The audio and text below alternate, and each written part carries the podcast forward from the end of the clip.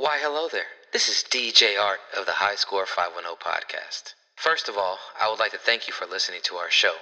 Second of all, I want to remind you with a shameless plug of our Patreon page. Join our growing community and help support an indie podcast. The perks of being a patron, you ask? Number one, you'll get our weekly quick hitters. Number two, you'll get feature conversations that are too hot for our regular show. And number three, we cannot leave out number three. Why, Jesus will bless you. So go check out patreon.com backslash highscore510. And for the price of a tall pumpkin spice latte, you can help AG3 afford his Peloton subscription. Regardless of which, we appreciate your support and hope you enjoy the show. You are listening to High Score 510,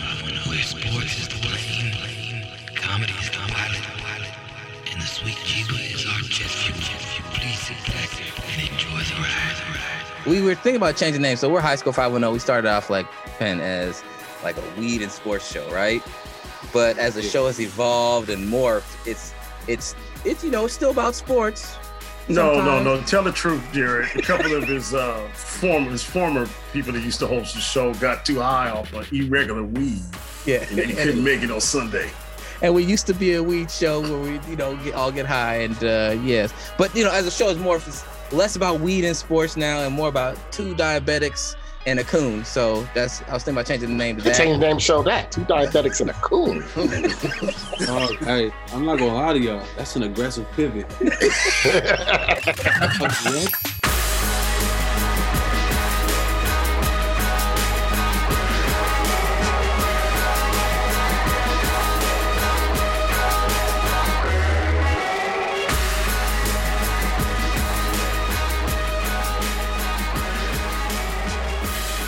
Y'all see uh your boy Kid Cudi last night? On what? He's on SNL. That was Kid Cut. Uh, I, you know, I watch a lot of SNL. Y'all didn't see him? Here's a video of him. I'll share my video. Hold on. Oh God. Let me share. Let me share. you already said. Oh man. Here you go. Y'all like my dress? Now what possessed me to put on this mess? I called my auntie, I said, hey auntie. I think your garden dress will look good on me. Me. Let me explain. See, I'm a huge fan of his Kurt Cobain. He wore this dress and so I copied that shit. Now that I'm wearing it, I think that it fits. Fits. I wear it day and night. Come on. Where was the real? Where's the real performance? What was it? Was, that, was that the real performance or that? No, that's some somebody. Yeah, they did his voiceover. It was bullshit. This dude. But he really wore a dress on SNL. That's what we're trying to figure out. Yeah, yeah, he wore that last night. No, well, that's real.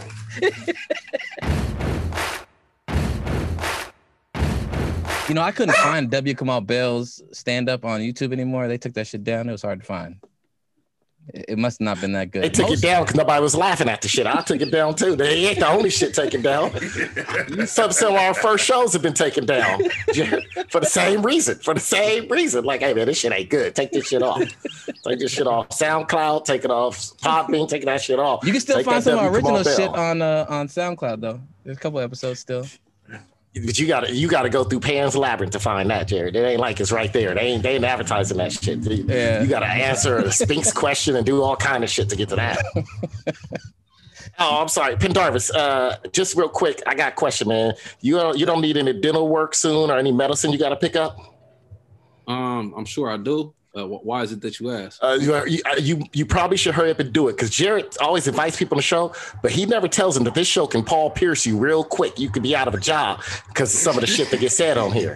And he never tells people that. So I'm like, get your dental work done, get your medicine picked up. If you got kids, get they shit taken care of. Get any inoculations, take care of it because Jared don't tell you. Sick days and vacation. That, that's what I'm concerned about. Cash them out, do whatever you got to do. Because Jared don't tell you, man. You be looking like Paul Pierce on this show. You be looking like two days after Paul Pierce posts that video on this show. You be gone.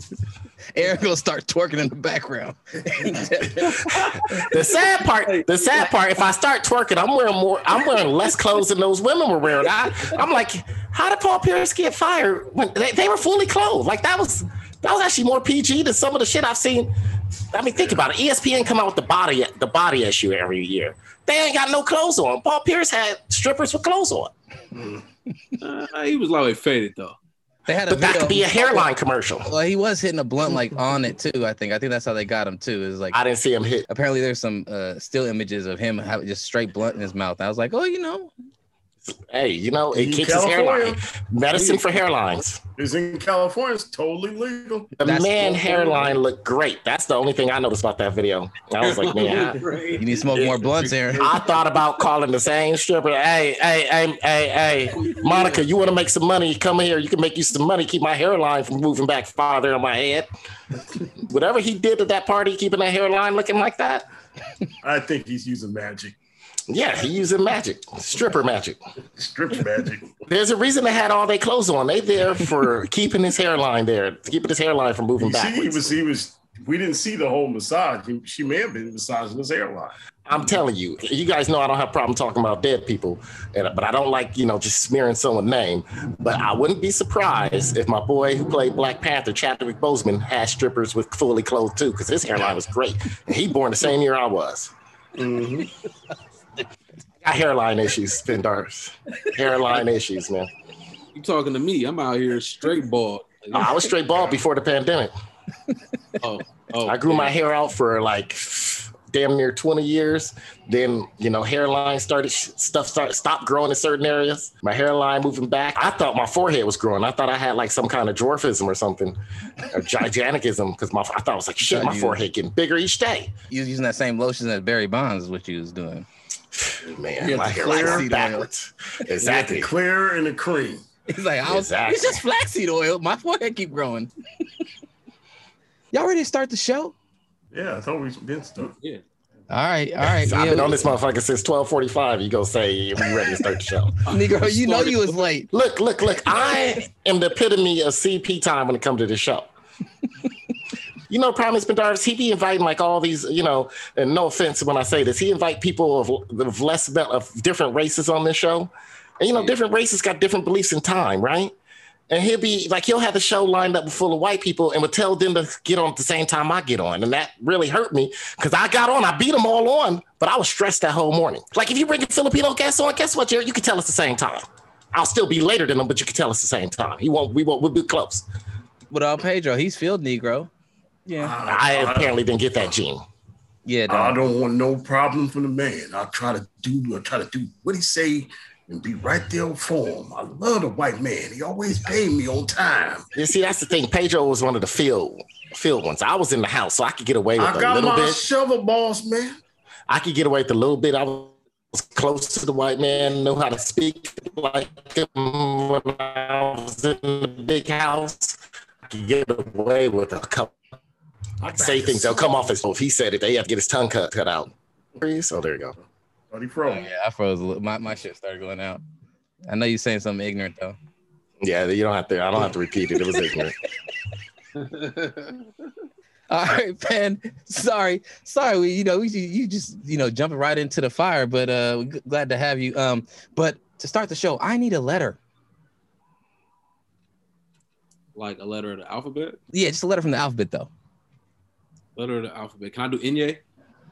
Enye. Oh, that's good one. You just Oh. say English alphabet. I mean, uh, No, that's good. I, you know, that's that's the first time we've gotten any. Well, we got one. We got an aura, but this is this is the Enya. We have not had an Enya yet. So let me see. Um, Ronald Acuna, mañana, negros. what is with the Inye? hey, you know he's what? always gonna make up. He's always Hey, gonna make up. That's a hell of a T-shirt. Yes. Negros. like- Oh, yeah. Negroes with the Inye. I, I don't know why. Oh. Enya, Uh, W-A? Inye W. I kind of like that. That could be another one too, bro. Inye Like Welcome, ladies and gentlemen. You're listening to the High Score 510 podcast. You can catch us at High Score 510 on the Instagram, the YouTube, and the Twitter. Well, not the Twitter because we got banned. Also, check us out at the dot com and on the Patreon at patreon.com backslash high score 510. And we are here with This is AG3 coming at you faster than um faster than other black people on the show. I can beat them to the show. I can beat them on time. except for Pedro. Aaron was on time today, so this is what you get, Aaron. I'm not gay no more. I am delivered. You go, You know, that's appropriate for what I got to say later on. Church things, church things. Not that I'm not gay no more. And if I was, I would give fuck who thought. I said, women, I'm not gay. I would not date a man. I would not carry a purse. I would not put on makeup. I will, I will love a woman. See, I always wonder how I would react after the OJ Simpson trial to be sitting in church and him up there giving testimony.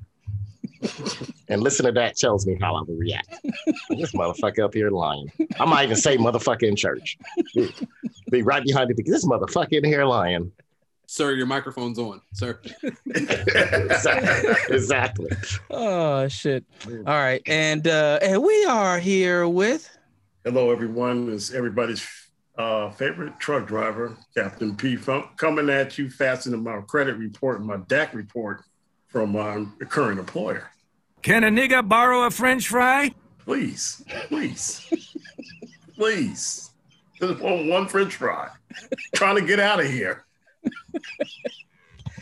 and we're here with our special guest today. Our special guest.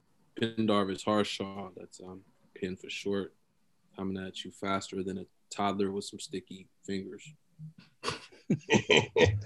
All right, let's see. I'm gonna find you a good one. Hold on. Nobody punking nobody here. And my name is Jared, aka DJ Art, with two T's for a double dose of that tink tink. The D is silent, so it's just Jart. You see, Big Show, that is why they boo you. That is why they don't treat you with respect. Because you whine, you you moan, and you complain. But me, why? Why you boo me? Shut your mouth. Well, uh, we're here today uh, with Pendarvis Harshaw. Man, how you doing, brother? I'm all right, man, you know, maxing, relaxing. How about yourselves? How y'all, how y'all doing? Doing good. Doing good. Just trying to make it every day. Trying to just trying to run away from the sugar. Well, uh, Penn, you have you have your your own show. You are a journalist for Mhm. KQED. Am I correct? Yep. Yeah, man. Tell us uh tell us a little bit about your show. What is what is the podcast that you that you're doing right now currently? Podcast is called Right Now.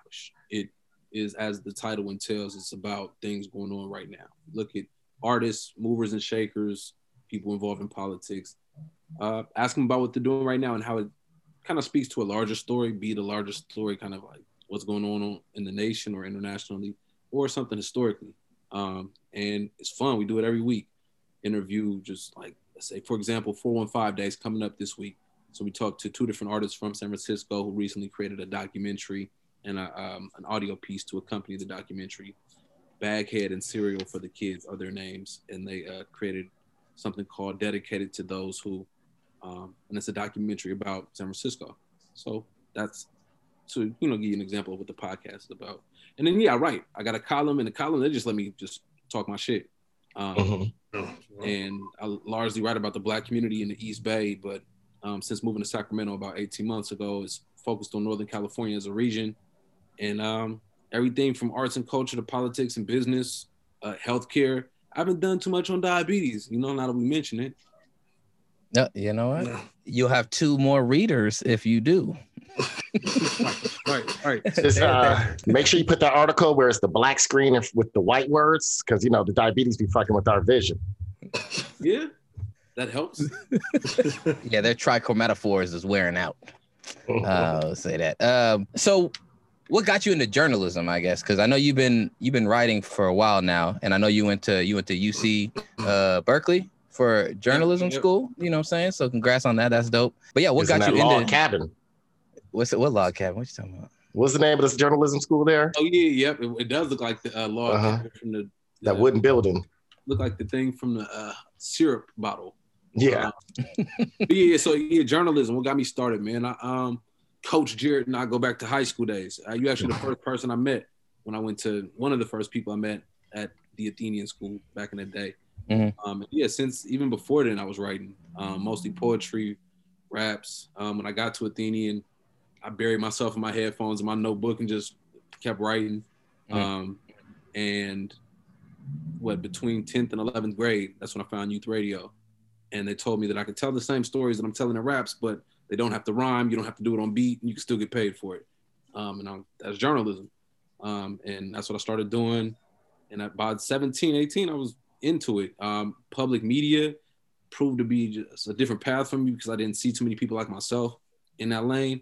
And I realized with public media, like you could be 70 years old and still do this, you know? Uh-huh. In fact, like it, you get more respect when you're 70 years old in public media, you know? Yeah. Um, and so that longevity compared to like, I didn't see 70 year old rappers at the time. Now I think we got one at least. Um, Yeah, Jay Z. right, exactly. right. Um, just doing that, realizing it, it's a way to get paid. And uh, you know, I, I did poetry and rapping for a minute, but that died out. And plus, I had a hard time remembering my own raps on stage. And so I was like, you know, You was you wasn't out there doing that uh, youth works uh, uh, spoken word, were you? yeah, youth anything in the East Bay, youth youth speaks. Yeah, you speaks. What was the black? Okay, it was the white dude and the black dude. What was Bamuthi? One of them was Bamuthi. Bamuthi. And, Mark, I, I call him Mark. His mama named him Mark. I, I'm Bamuthi's like he.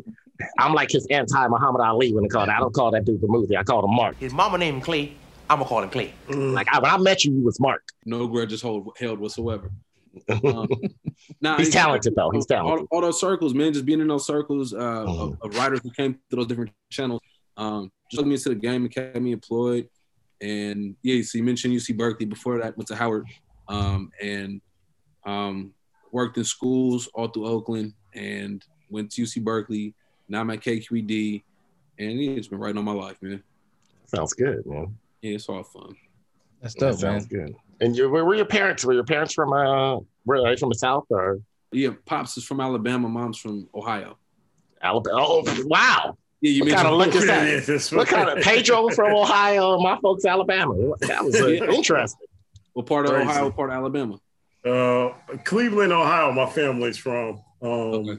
And Aaron's family's from Sweetwater. Sweetwater, That Alabama. area. Got you, got you. So I got um I got Montgomery, Alabama, and I Oh. got Columbus, Ohio. And I was born in Columbus actually originally. Okay. Oh, okay. The reason I asked that because you got one of them strong Southern names like Pendarvis. Like, and, you know, I, I was like, damn, man, I knew I had Pendarvis at my church.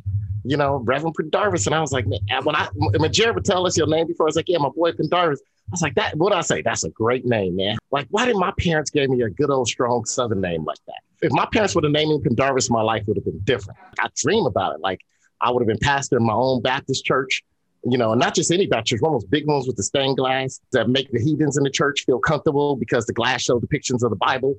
And the moments all the Bible that they could remember because you know they ain't never open it. They ain't even touched their Bible all week until they trying to watch that uh, stamp from the club the night before off their hand. And then people be like, hey, Aaron, oh, excuse me, hey, hey, hey, hey, Reverend Pendarvis, like, how would your church be? And I'd be like, man, my church would be full of ushers with one hand behind their back, marching up and down the aisle, doing small signals like they playing baseball. So that way they know to get someone a fan or a visitor card. See, if I was Pendarvis, my name is Pendarvis Grayson, Reverend Pendarvis, all the nurses in my church would be wearing that old World War One nurses uniform.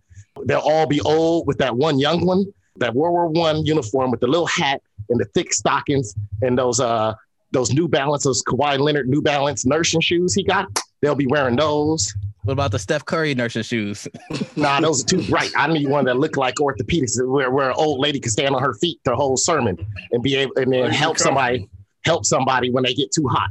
And then with a name like Pendarvis, see, I wanted to be a pastor, but I couldn't with my name. But with a name like Pendarvis, I could survive all the church scandals, you know, normal ones like like I got my church secretary pregnant, or my wife is in charge of the daycare, right, for single moms, but she can pay the, the salary of a tech CEO. Reverend Pendarvis Grayson would hit the hit the revival circuit in all the metropolitan cities, right? You know, most of the places that like kind of lost touch with their southern roots. And then when I go there, and even though it's the middle of summer, I'll be like, hey, can you guys turn the air conditioner off? Because I need the church to get all hot and steamy. So when I'm up there giving this fire and brimstone speech and I'm sweating and slob and spit coming out my mouth, you know, my sermon, Richard Carmack's, and I'll start hollering and start talking real fast. And then my call and response to start picking up, I'll be like yelling, yeah, can I get a yeah? Can I get a witness? And then someone like Pedro Mom will catch the Holy Ghost. And then the two nurses, the one old one, the one young one go over there. The young one will did start fanning her. The young one would start fanning her, and the old one would come over there with the wooden spoon to make sure she don't swallow her tongue. And then I'll be so good in these revivals. They'll be like, hey, hey, hey, Reverend Pendarvis, can you come back? Can you come back next year? And I say, you know I can. Yes, I can. God has a plan. God has sent me. God has told me I got to come back, but I'm going to need a first class ticket, better accommodations, and 25% of that offering plate. But and see, that's not going to happen because my name not Pendarvis. It's Aaron Grayson. I got a damn Lutheran name, man. And it's all fucked up. And now I ain't got no dreams of being a pastor because I ain't got a name like Pendarvis. My name is Pendarvis. Man, whew, the chicken dinners I would have, the speeches I would give. I wouldn't be on this podcast sun- Sunday because I'll be in church right now. Man, Aaron, I don't know how you expect to have no damn church win. You can't even hold on to Harlem. Exactly. What's his name? What's his name? JD man. JD. He got a perfect pastor name. He ain't worked a day in his life. He ain't worked a day in his life. Eating chicken, fried chicken at that famous spot in Harlem that Obama went to while talking shit about Obama. Sound good and all, but man, Pendarvis a hell of a name to own, man. Like, Man, you got that picture in the background that looked like a picture Pendarvis would have. yeah, I stole that shit. what you say? That's what? He Stole stole that this. shit. See, that's the kind of name Pendarvis cat. So, Mr. Harshaw, are you planning on being a preacher in the near future? With all that being said, No, I actually, you know, I had never ever ever considered it. Never. Not nearly. Not no. Well, You just know- know you had that option to fall back on with that name. Thank, thank you for broadening my horizons. You know, I thought Pendarvis the name like a, a rock and roll star or a plumber. And that's pretty much the only two things I thought I could have been outside of this. But no, I didn't grow. I didn't grow up going by Pendarvis though. I grew up going by a square ass white name just like you, um, Andrew. Yeah, I remember the end. what you what you use the middle name? Is that a middle Yeah, name? exactly. Or- Yep. Yeah, yeah, yeah, Okay. middle name. Yeah, yeah. All right. Well, I, I know you had OG uh, told me. Tell us about that project because I know that was that was one of the ways that I like was reintroduced to like your your writing works. Hold on. Um, so yeah, it um, it's a photo essay online and it's also a book. They they are two separate projects, two different entities that are related. Um, starting first with the photo essay online. I ran around town for five years interviewing elder black men, asking them if they could give some wisdom to the next generation. What would they offer? And I got everything, man. I got stuff from like this one OG. Uh, he's not featured on the blogs, but he told me this like in person. He was like, "You're not getting older, you're getting better," um, and that stuck with me. You know, like that's one of them like just near and dear to the heart. Another one that's not featured on the blog is went up to somebody, asked him the question. He was like, uh, "Youngster, how old are you?" I was like 25 at the time. He was like, "Man, I got milk in my refrigerator older than you." You know, it's just like little witticisms like that that need to be documented. And so that's that's what the the blog largely is. It's just these quotes. Sometimes I dive a little deeper into their backstories, but it's also about featuring their portrait. Just a generation of men who largely wasn't weren't on the internet taking selfies. You know what I'm saying? Like Yeah. a lot of them don't have published photos. Um, and so outside of like institutions, you know, be it a school or you know military or the prison. Um, so yeah, it was just it was a fun project. Did it for five years, and the whole inspiration for that project was my coming of age experience, where I'd walk through the neighborhood and I'd bump into elder black men, and they give me little tidbits of wisdom. You know, shit I didn't even ask for. You know, OG Yeah. bus driver to tell you something about life. You'd be like, you know what? Note to self. Um, you know, keep that. So the book is my coming of age story, 12 essays about me growing up in Oakland. I grew up in a circle of eight friends, eight male friends didn't have fathers in the household. So we kind of um, subliminally went out and saw different aspects of manhood and kind of quilted together our concept of what an adult man should look like. And that's what the book is largely about. And I sold that out of my backpack, man. I just I did that for like a year and a half, man. 2,500 copies. Um, and it was all about um, that in-person engagement, you know, like meeting somebody at a coffee shop and selling a copy, um, or going to a classroom and talking to the students. Um, but after a while, I got burnt out, so the book is not available right now. Um, the photo essay is still online.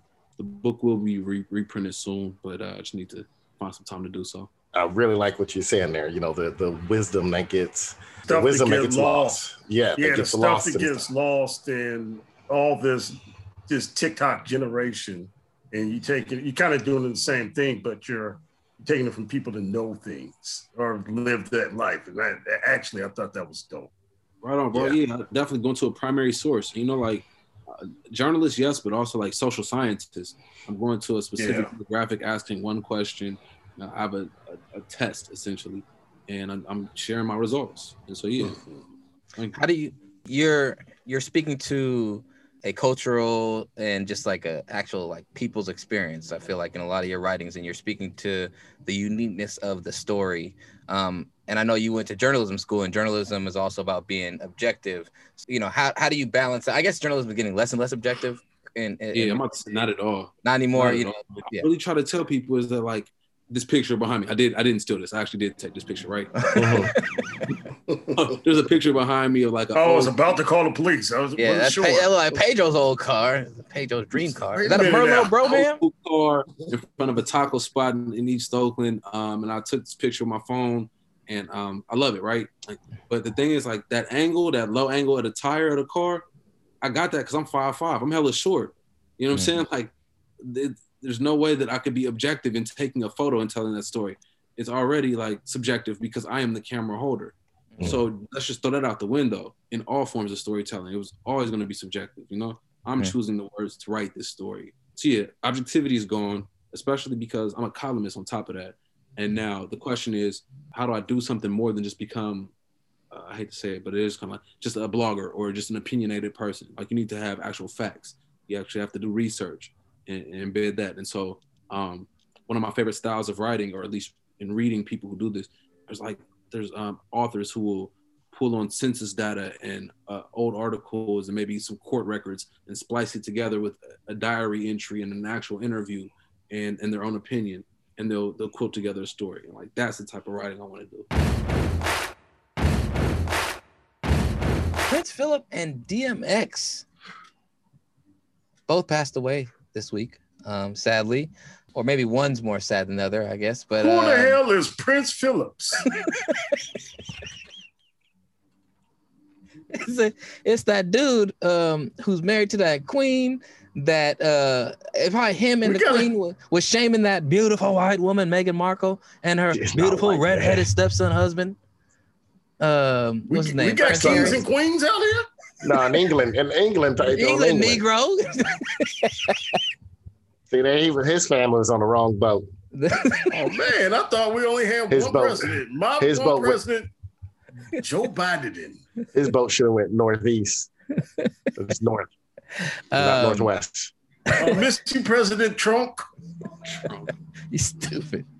Uh, well, I guess my question is, uh, with their passings, one probably leaves a bigger, bigger void than the other. But what is the lasting memory that you will have of DMX and Prince Philip? So when we start, when we start with uh, uh, Pedro Prince Philip,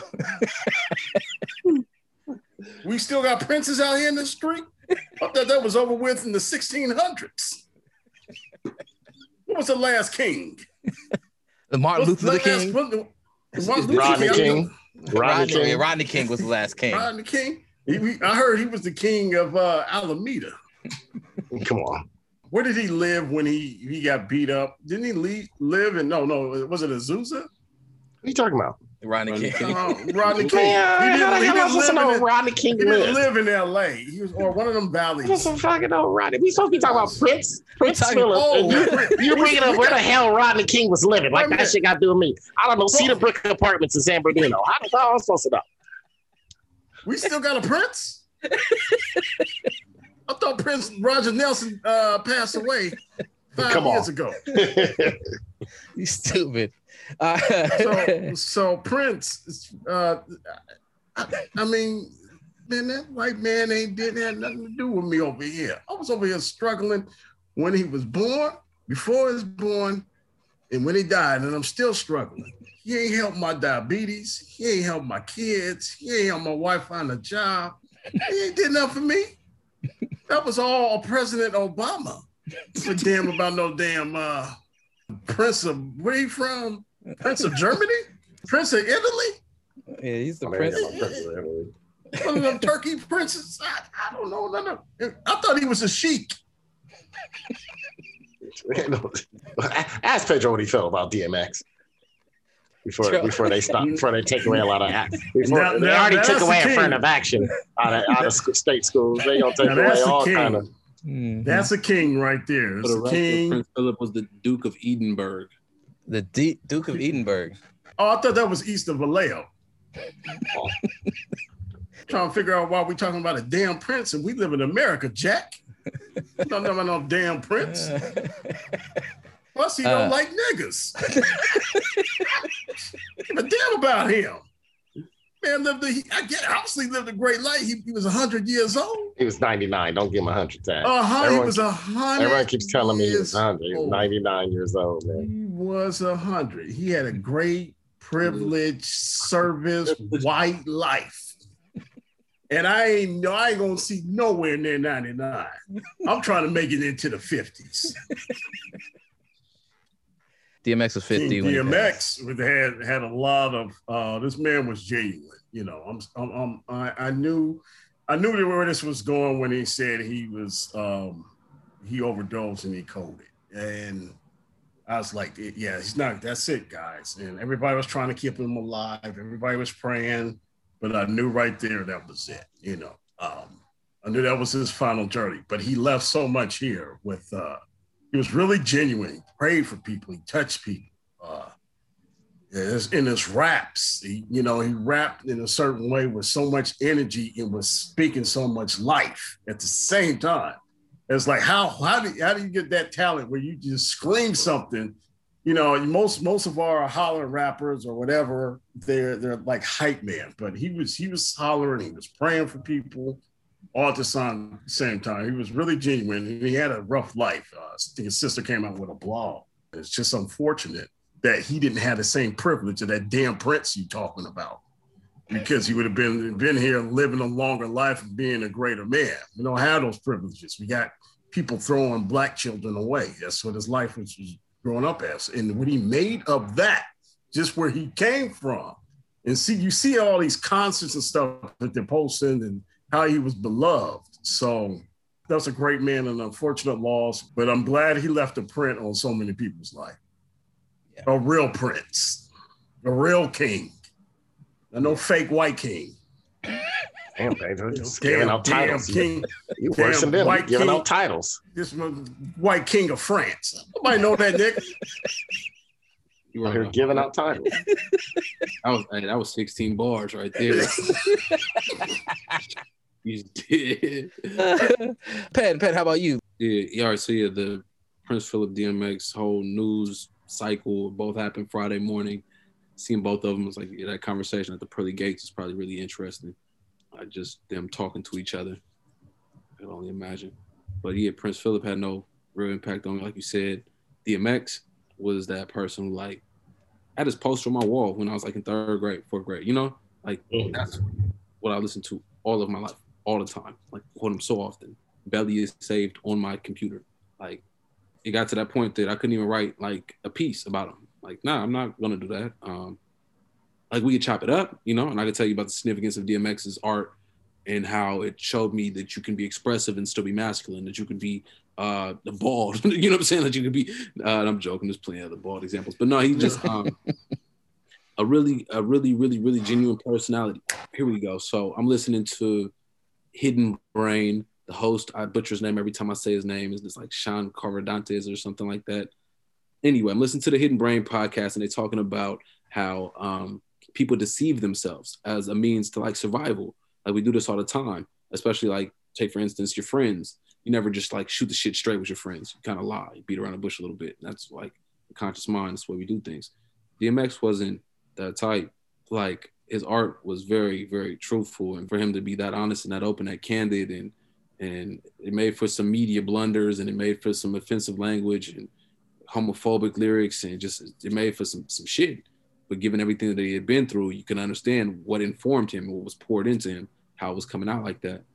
And DMX fans, people who were real genuine DMX fans, there's a connection I got to like some of my closest friends because of DMX's lyrics and songs. So yeah, yeah, there's a lot to unpack with with his life and his death. I'm still working on that, but but yeah, last impact for sure. AG3, how about you? What what was it about DMX or Prince Philip for you? He cried. He cried. He cried. Aaron cried. He called me. He said, Prince Philip's passed. passed, man. Go. Go, no, not the Prince. He called me. Just Everybody just who like- ever listened to me talk about someone dead on, you know, okay, for some reason, death never hits me hard. I don't know what it is. I don't know. It was my mom. I don't know. Was it just everybody in my family passing away when I was young?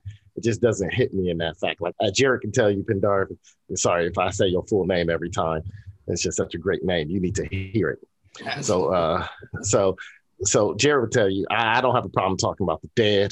I, I, my thing is, I like to look at their life as who they were as a whole, not as, you know, like, like, like for example, when Kobe passed away, I was like, I'm not going to take away what happened in Colorado and act like impression under a rug, right? I'm not going to take away what people his former teammates say, right? I add that to this legacy of his being a girl dad and everything else now. Added to that because that's how you see this person. It's the journey of their life that makes their life grand and. DMX, DMX is kind of that same way. So just to get Prince Philip out the way, um, I tell you this: the world will be in a better place. We ain't got to worry about him driving and hitting nobody out there in London. Uh, I'm sure there's a lot of uh, there's a lot of people in China don't have to worry about him saying racist shit no more, and, and let it being called gas back then. Look, let me give you some of his greatest things. While on the world tour of China, he once said, and this was uh, what year was this? This wasn't even late. It's 86. 86. So he's old enough to not say stupid shit, but not old enough to let stupid shit fly out his mouth, right? He called China ghastly. He told British students that if you stay there much longer, you will be all slitty eyed, right? He also said if it has four legs and not a chair, if it has wings and not an airplane, and swims and not a submarine, the Cantonese will eat it. This is what his racist ass said. You know, like I, I look up racist, racist shit because I can be racist myself. Jared, one of those. I'm not one of those people that believe black people can't be racist. Yes, we can. Right? Everybody in this world can be racist, and this motherfucker was a racist. It take it take a racist to point out a racist, and that motherfucker was racist. When he once asked residents in '94 in the Cayman Islands if most of them descended from pirates. In 2002, he asked an Aboriginal leader when he was in Queensland do you still throw spears at each other? I mean, this is racial shit. And they're like, oh man, he had gas. Oh, he was from old school joking. No, no, he was a racist ass. He was sexist. He asked the Kenyan woman, was she a woman when she gave him a gift? In 88, he says, I don't think a prostitute is more moral than a wife, but they but they're basically doing the same thing. He was just a sexist ass, dude. A female sea cadet told him he she worked at a nightclub and he asked her it was a strip club. I mean, that, that was 09. It's like we allowed him, his title allowed him to be racist and sexist. He's on that Stan Lee tip. Right? He's he's on a Stan Lee tip. He's just saying whatever the fuck. Stan Lee said a lot less. Like this dude uses privilege to say a lot more, man. And you know what? And I don't wish anything that is someone's father, that's someone's grandfather, that's someone's uncle that lost their loved one. And I'm sorry for that. But you know what? You know, I mean, life goes on. It's, it's just good we don't have to see someone in the royal family use more of his shit and say bigoted and racist shit, unless they talk about Meghan Markle from now on. Um, and so, beautiful white woman. And then Jared keep calling her white. I don't know why you keep calling her white man. Uh, anyway, uh, for DMX, you know, DMX for me, it was when rap started moving from hip hop. Pedro, do you remember anybody using the word hip hop when we were younger? I don't remember that word being used. Uh, no, it wasn't. no, it wasn't. no. No, it wasn't. It wasn't a term. It was like so rap. It was rap because you couldn't. You couldn't look like if you look on Genius, it was no word for hip hop. No, it wasn't at that time. Yeah, You don't find it in. time, You don't no. find it in rap. But Matter, matter around of fact, here's a little. There's a little fun fact for you two. You, you two younger guys. You know they used to put rap music in with R and B. When you used to look through Sam Goody Warehouse, whatever. All the black music was in R and B. Old school, new school didn't matter. It was all in the same same uh, category. So I don't know if you're telling the truth because I know your ass didn't shop Yes, the I Sam am. Goody because it was too fucking expensive. You lying motherfucker. Your ass was buying singles at warehouse on sale. He over here lying. Don't listen. He did not go to Sam. Uh, We would walk in Sam Goody and walk the fuck out because it was like everything was seventeen dollars in there. And in the nineties, that was a lot of fucking money. I'm like, Wait, we, wait, we were making five dollars an hour. He did not buy anything from Sam Goody. The point was that hip hop hip hop has always been around. What do you mean? There's a I mean, it's always No, been around, no, but that no. term, that term No. wasn't used a lot back then. It was rap. Like if you're you're a rap, Rap like that was the way you separated it from R and B. It was rap, and then it was R and B. And then around the time of like the late, late mid to late '90s, when rap became this billion dollar industry, you started hearing the term hip hop more, and it was you started seeing the fusion of it, right? You started seeing Puffy and people more sampling, and not the sampling the old R and B beats, but now you're starting to see like rappers and R&B singers on the same song. And you start hearing the word hip hop a lot more. And it became very, when it became a billion dollar industry back in 99, it started becoming a little too popcorny for me, right? all the videos had hype were hype Williams video. They were shiny. I was just not digging it no more until DMX came around. And that changed my whole world. I was like, I can still listen to this rap, right? Like, good. This is mm. this is it. This ain't all this commercialized shit. Like after Tupac and Biggie died, the commercialization just really took off. And then DMX came. And then his second album, which came out the same year, was even harder than the first. Flesh of my flesh, blood, blood. I thought people were lying to me because I'm like, ain't no artist came out with the album that soon, right? And they're like, he got second album. I'm like, what? Me and my boy ran up to Tower Record, not Sam Goody. I don't know what the fuck this motherfucker talking about. Talk, he probably bought music at Suncoast Video. Somehow Pedro was rich and hiding it on. He must have been hiding his money in the alley on uh, Yeah, you know, on, on Florence. Talking about he shop at Sam Goody. So when the Time records on Telegraph bought that shit, and that shit, man, to this day, to this day, one of the one of the few it's always on the phone. Whole album. I transferred the CD to a computer to put it on my phone. And look, I'm a big R&B fan. That's the thing you gotta understand. I'm a big R&B fan. So when he came out with what's go what's really going on, like that touched me. That shit touched me. I don't know nobody in Yonkers. You know, when that shit happened, I was like, wow, this motherfucker speaking to me, man. You know, at that time, I had this uh, African American girlfriend that was yelling at me about going to class. So that shit hit like, An American girl. and I'm like, who the fuck, you know, who the fuck she with, right? She, you know, it's opposite. She was yelling what the fuck I was with. I was like, oh shit. And, and that was the thing. It was much needed. He, his, the timing was perfect. He was the person we needed. Another crazy ass story. One of our boys, Nathan, I could drop his name on here. He's been on the show before. Nathan went to a DMX concert. It was right around the Trump administration, right? When it first started. DMX did a concert in Philly, I believe, because Nathan was living in Virginia at that time. He's like, this is the craziest shit. It was this old black guy on stage. He brings this old black guy on stage wearing overalls. And he tells the audience, this is my dad. I just met him for the first time today.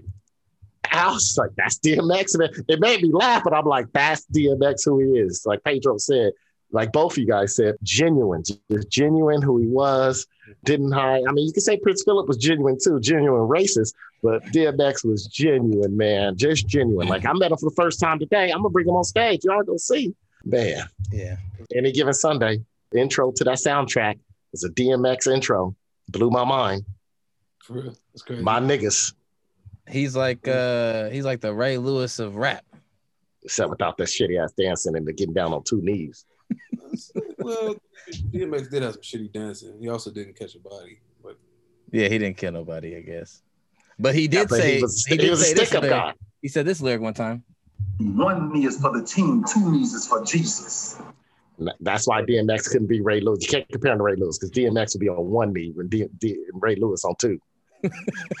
He's like, I'm all tooties. Nah, you know, DMX was, was tight. I didn't listen to his shit that much. So I know for y'all, y'all, y'all listen to him way more than me. And my brother listened to him a lot, but I'll still listen to oldies and shit and Sam Cooke. So because DMX has a song called like yeah on Ruff Ryders Volume One has a song called like some X shit or something. It's like track 13. It's in the back of the album. It's a sample of the Ohio Players' Funky Worm. And it's like, what is DMX doing rapping over the Ohio Players' Funky Worm? You know what I'm saying? Now I'm an old school uh, lover as well. You know what I'm saying? And it'd be dope to hear the samples with this screaming, raging. You know what I'm saying? That was the beauty of DMX. Is he, like you said, he would he would be on these old school R and B. Like R and B was starting to get to a point where it was too poppy. I mean, rap. And he would take an old school R and B and rage over it instead of being all poppy and be like, "Yeah, I'm gonna make some commercial ass shit." He was like, "Nah, I'm gonna have my shirt off. I'm gonna cry about my fucking dogs, and I'm gonna be out here screaming." Irv Gotti said when Jay Z was questioning putting them on, him and Dame Dash questioning putting Jay Z on. Irv Gotti was trying to get him on. He said more people that live in the hood are like him than they are y'all, and that's truth. the one thing that I'll remember from DMX, other than like, yeah, his his style though, like which like I think energy he brought and the rawness and mm-hmm. grittiness of what he was saying and that that that that like Pedro said, bring that energy and how do you put like energy in those words the way he did was something that was like remarkable. And I think um for him to put out three albums like in the span of two years was even like just as remarkable. Like he's like he put out this Man, block one of yeah, he put out this block of you know content mm-hmm. and just expression that I think it's kind of like you know Tyson as a boxer, kind of like he has his legacy, and it just like mm-hmm. It just it was something else beyond that, right? And but it, everyone will remember that era of Tyson in boxing. I feel like DMX was kind of that that person who came in and and hit the the hip hop or rap world so hard with this stuff that like he is 20 plus years later people still know the name people still know his shit a lot of his stuff is still being used because of the energy and in the in the sound some is more poppy or you know mainstream stuff obviously but but everyone just knows that that era like that was that was X DMX and and, and then he was able to spawn other things off it with the Ruff Ryders um and and then you know bringing bringing Steven Seagal into the 2000s with some movies he did with them you know what I'm saying? Like I was I was like man Steven Seagal still got it. My boy DMX over here cradling to the grave and shit. I was like I fucks with this movie. But uh there's something genuine about him and even though he kind of fell off or he was you know, he, you know, he, as you age, you know, you fall off as an artist or you, you become less, you know, in the spotlight, you know, um, you still like well, think about it. When you think about hip hop, you still, you know, he still come to mind. Like just like when you think about boxing, Tyson still comes to mind.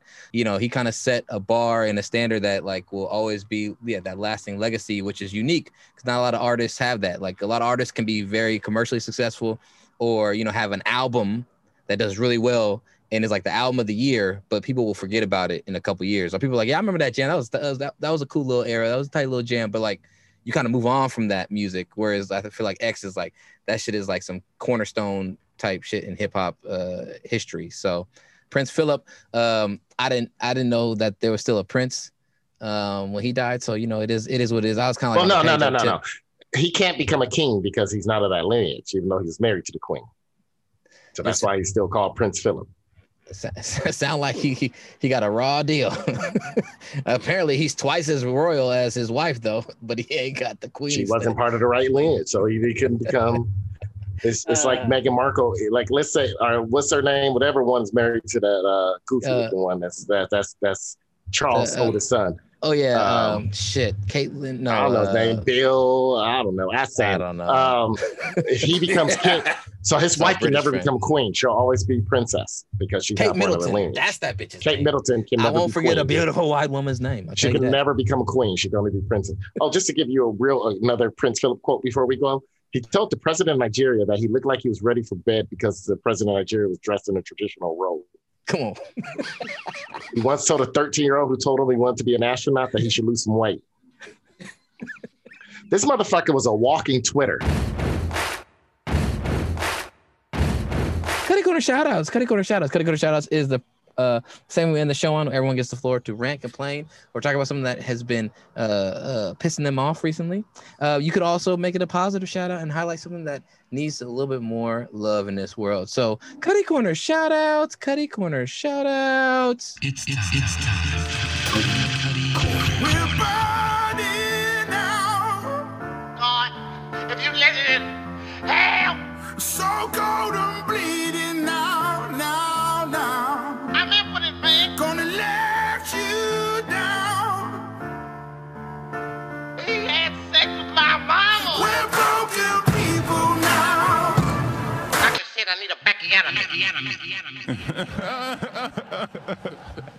Cutty Corner shout outs. AG3. Do you have a Cutty Corner shout out?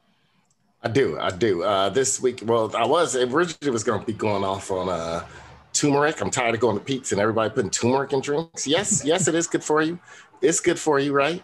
But just put the shit in it's supposed to be in. Put the shit in some Indian potatoes, some other spices, and some good. Don't. I'm tired of having it in my coffee, man. That ain't my cutty corner shot. I'm just tired of the shit. Every time I go, they're like, "Oh, do you want this drink with turmeric?" No, man. I want my turmeric to be in my food that's usually has turmeric in it, right? Foods from Southeast Asia. Don't put it in my goddamn coffee. But anyway, that's not my cutty corner. That was going to be it. And I had a long rant about it, but that, no, this one goes out to uh, this week a video game came out, new video game called Pac-Man 99, and it came out on Nintendo Switch. And if you guys don't understand, there's a whole series of games called the 99s, right? We're on like this is the second or the third one. There was Tetris 99, and what they did was they take an old classic and you go against 99 other people, battle royale style. So you see a whole bunch of small boxes, and as you're doing stuff like for the Tetris one, as soon as you close out a block or two, it jumps to someone else's game and they just start going up. So that's how you attack people. Pac-Man 99 is kind of similar. It's a great game. Every time you eat pellets and eat ghosts, they get like a ghost don't go on their screen, they get this like ghostly Pac-Man that slows them down. And then as you get later stages, the ghosts get faster. So I've ne- I haven't won it yet. I finished second place numerous of times. I keep getting so close and not winning it. Uh, you got different moves you can. You can send more ghosts over. You can send over what's called a hunter Pac-Man. If you get eat enough ghosts, you can send over a hunter. The problem is to do it, it makes your power, your pellets a lot like the time that you got to eat the ghosts a lot smaller. And so it's a great game. It's easy to pick up. The only problem is this one in gaming industry's huge problem. Game industry has a sexism problem. This is my thing. I realize I have one question to Bandai Namco, company that makes the game.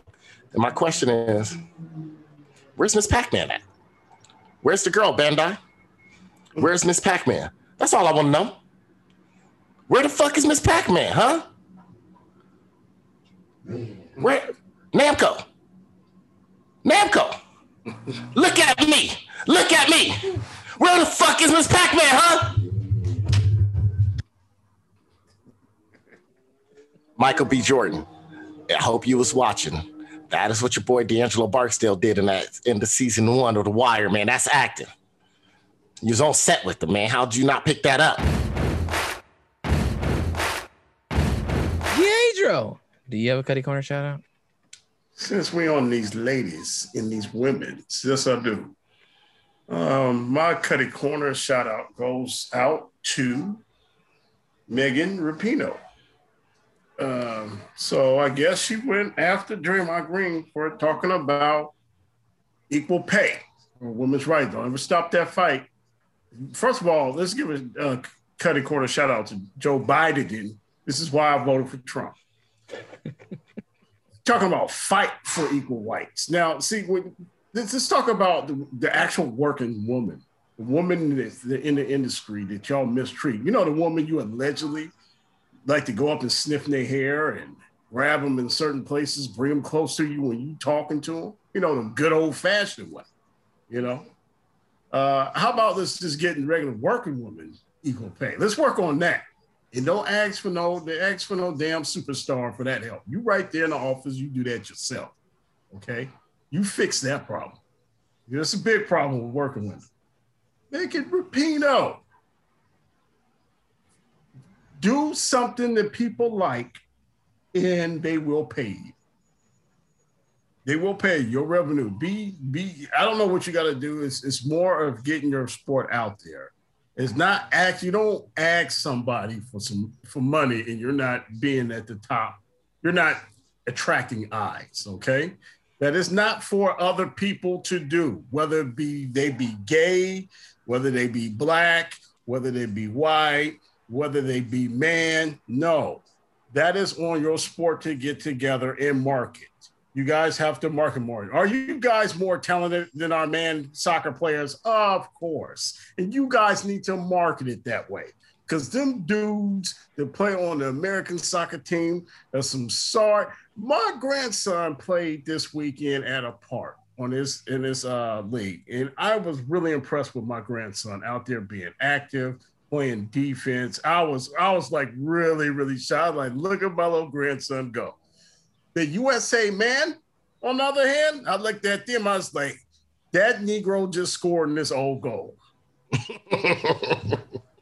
I none of the kids out there did that.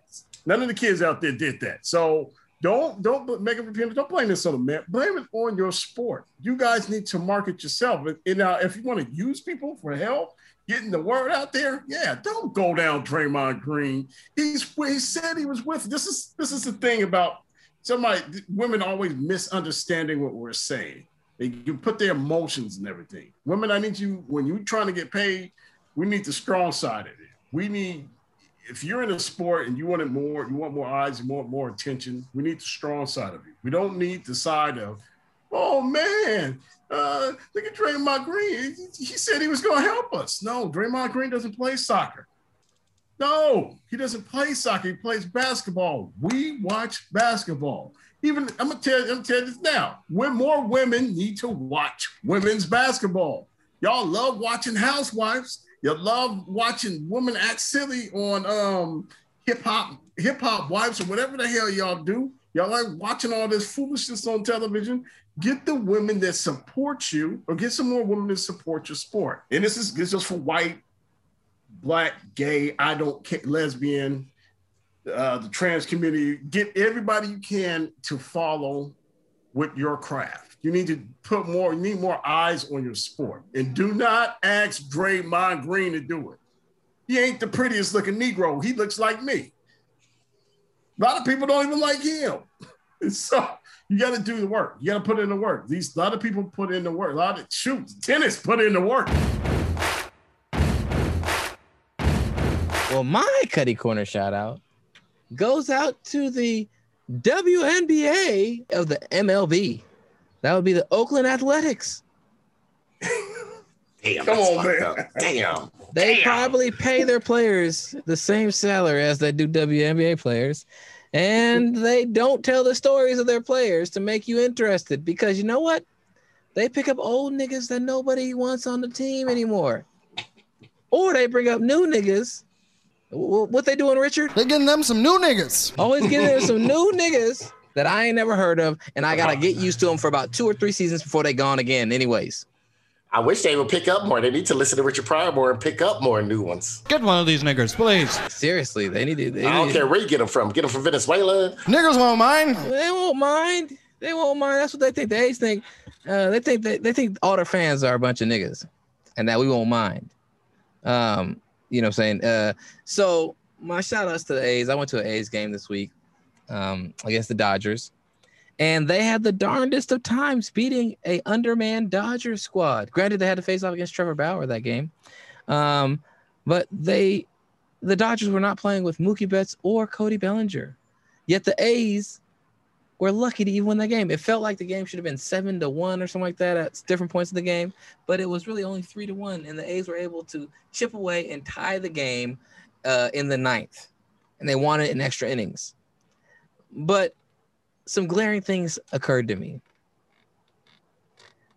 Glaring thing number one: the A's are idiotic for picking up two motherfuckers that their division rival was like, "We're done with this. This era of you guys being on the team is over.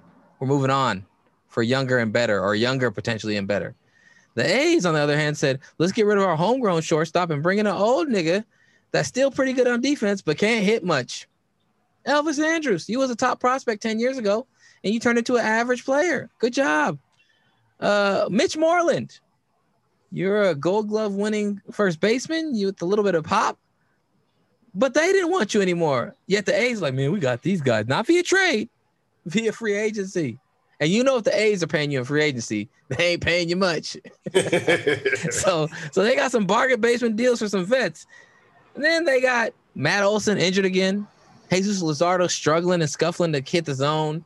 Frustrating. Young talent that could carry the team potentially, not not there or not carrying on. Matt Chapman getting you know made to look like a fool, but then coming back around, which was interesting to see. He came back around later on, hit a home run. But um, my biggest issue is just that they're playing bargain basement baseball, and they even brought back Jed Lowrie for the third time.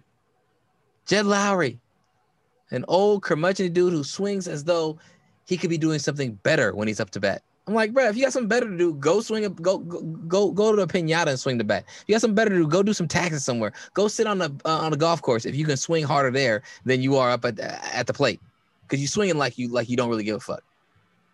And you're old and you're garbage. Yet the A's want to bring him back again.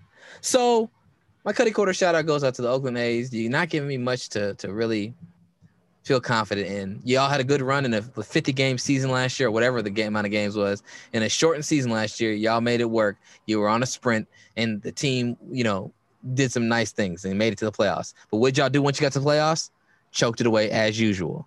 Okay, so Oakland A's, y'all trying to get this Howard Terminal stadium, new stadium built, and this new stadium complex built down in near the Brooklyn Basin. You know, I'm saying revitalize that part of Oakland y'all need to start getting some y'all need to get a Barry Bonds that y'all can subsidize the stadium with. Like, man, we got Barry Bonds. He's chasing home run record. We're gonna build this new stadium on the piers, and motherfucker, it worked. The Giants knew how to parlay Barry Bonds into getting a new stadium built and and, and running and running running from there. The A's trying to get a new stadium built, and these motherfuckers got Jed Lowrie, Elvis. I got a nigga named Jed, a nigga named Elvis, and a nigga named uh, Mitch. Mitch, Jed, and Elvis walk into a bar to ask for a payday loan. You know what that, that payday loan gonna say? Nigga, please. Uh, anyway, shout out to the A sponsorship. Uh, we're an Oakland podcast and we'd love some sponsorship from an Oakland team. Holla at us. Dave Kaval, Billy Beane. Billy Beane, you can eat a dick, but Dave Kaval, holla at your boy. Sponsorship. That is our show. Any final words y'all would like to have? Yeah, I like to have a correction. I said, you know, DMX. DMX did use Hype Williams for some of his videos, including one of them, which is one of the greatest hip hop love songs, uh, How It's Going Down by DMX. Hype Williams directed it, but it wasn't the normal Hype Williams, uh, let me direct all the other music videos and have all this sequence. It was real. It looked like he did it on the streets of Yonkers. Okay, okay. Shout out. Shout out to Hype Williams. Sponsorship. Come on our show. Uh Pietro, any final words? Yeah, I'd like to give a shout out to um, our guests, and I'd also like to give a shout out to DMX. Um, one of my favorite songs by DMX that I play, I play constantly, "Slipping and Falling." Yeah. It's one of my favorite DMX songs. It's a great song. From Flesh of Flesh. Love My Blood. That was from the second album. Second album. Yeah. Yeah. Well, yeah, man. Shout out to DMX sponsorship, man. RIP. Lost a good one this week, and um, you know, I'm saying hopefully uh, the the community can move on and and and uh, will continue to uh, rep his name and his works, and uh, maybe maybe it'll inspire. Maybe he'll inspire a new age of uh, these mumble and uh, emo rappers to start, you know, get a little more raw and real with it, like DMX was. Start telling real stories instead of these glamorized Hollywood commercial stories that they want hip hop to be nowadays. Hey, uh, just to let people know, NBA Channel got a documentary called Ready or Not uh, about the 96 draft. Uh, one of the greatest NBA drafts. Uh, Kobe, Iverson, Antoine Walker, Marcus Camby, just to name a few. Shareef Abdur-Rahim.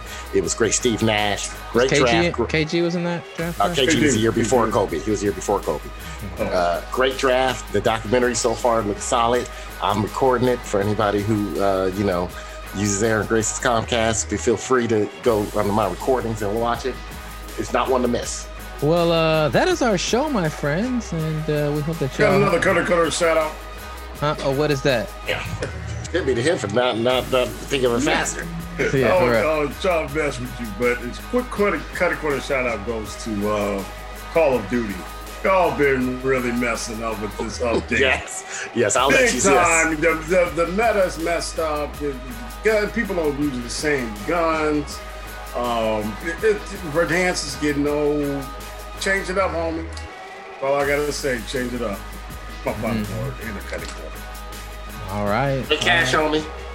All right. Uh, stay blessed, stay healthy, and we will leave you with this. So you write Everything I say. Yeah, I mean that's you, you write all of your songs. All of it. I wouldn't be able to call myself an artist if I didn't write. You've had, um, I guess I would call it a gospel song, or certainly Gospel song and a conversation with the Lord on every album. on every on Since every album. Lord, give me a sign. I, I pulled some of those lyrics out. Uh, tell me what these lyrics are and It's what they mean. this is a conversation with the Lord. I really need to talk to you, Lord. It's the last time we talked. The walk has been hard. Now I know you haven't left me, but I feel like I'm alone. I'm a big boy now, but I'm still not grown. I'm still going through it. Pain and the hurt, soaking up trouble like rain in the dirt. And I know only I can stop the net and pain with just a mention of my Savior's name. In the name of Jesus, devil, I rebuke you for what I go through and trying to make me do what I used to. But all that stops right here. As long as the Lord's in my life, I will have no fear. I will know no pain from the light to the dark. I will know no shame. Spit it right from the heart, cause it's right from the start that you held me down and ain't nothing they can tell me now. Lord, give me a sign.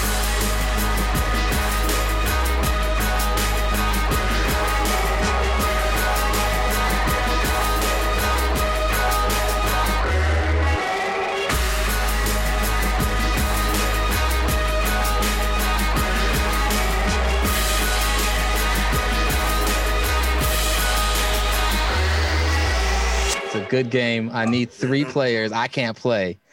Um, this is gonna be for our Patreon, so you know. But it, it, it, it, it it's a game I like to call crackhead, coon, or colonizer. So what I'm gonna do is I'm gonna give you a name of somebody, and you have to tell me is that person a crackhead, a coon, or a colonizer. If you get it right, you get a point. If you get it wrong, you don't get a point. There's five names. Oh, okay. And so, so wait, wait, wait. And the, there's a definite answer. Like I can't prove why I think this. You can you can explain it. No, feel free after you give your answer. I love explanations why you chose that answer because you know ty- typically nobody is one thing, just one thing. But I usually go with the the what are they? What are the majority? Are they more this or are they more that out of the three options? Gotcha. And these are real people, historical figures. Real people, real people. Yep, real people. Yeah. Okay. Alright, if I- and you can win a prize though. There is a prize to be won at this at the end of this. So you know I might need to. You, you- do you want the prize? Is the question. Let me show you what Pedro won last time he won this game. Pedro won a limited edition copy of Shaft in Africa on DVD. That's not Yeah. bad. That's not a bad Yeah. prize, to tell you. You know, last I last have year, it on repeat. last year Pedro sponsored. We did a Black History Month giveaway, and Pedro sponsored us by uh, giving us one of his uh, black exploitation films as like the prize at the end of the month for you know our, our fans who you know uh, entered the the giveaway. And uh, so yeah, he sponsored. Uh, what was it? Cleopatra Jones was the DVD he gave us. So yeah. All right. So we're gonna play a round of crackhead, coon, or colonizer. What I'm gonna do is I'm gonna give you the name of a real person, and you're gonna tell me are they a crackhead, a coon, or a colonizer? Okay. First person, and I'm gonna give you guys a little video. This is the first one should be easy because I'm giving y'all like a little, giving y'all like a little video to go with it to help you kind of figure out your answer. But first person, Hunter Biden. you would wake up some mornings, I shouldn't even say some mornings because you slept for like 15 minutes at a time. Yeah. And be looking for crack and just smoke whatever was there. Yeah, I, uh, you know, I spent more time on my hands and knees picking through rugs, um, smoking anything that re- even remotely resembled crack cocaine. Hunter Biden, crackhead, coon, or colonizer? AG3.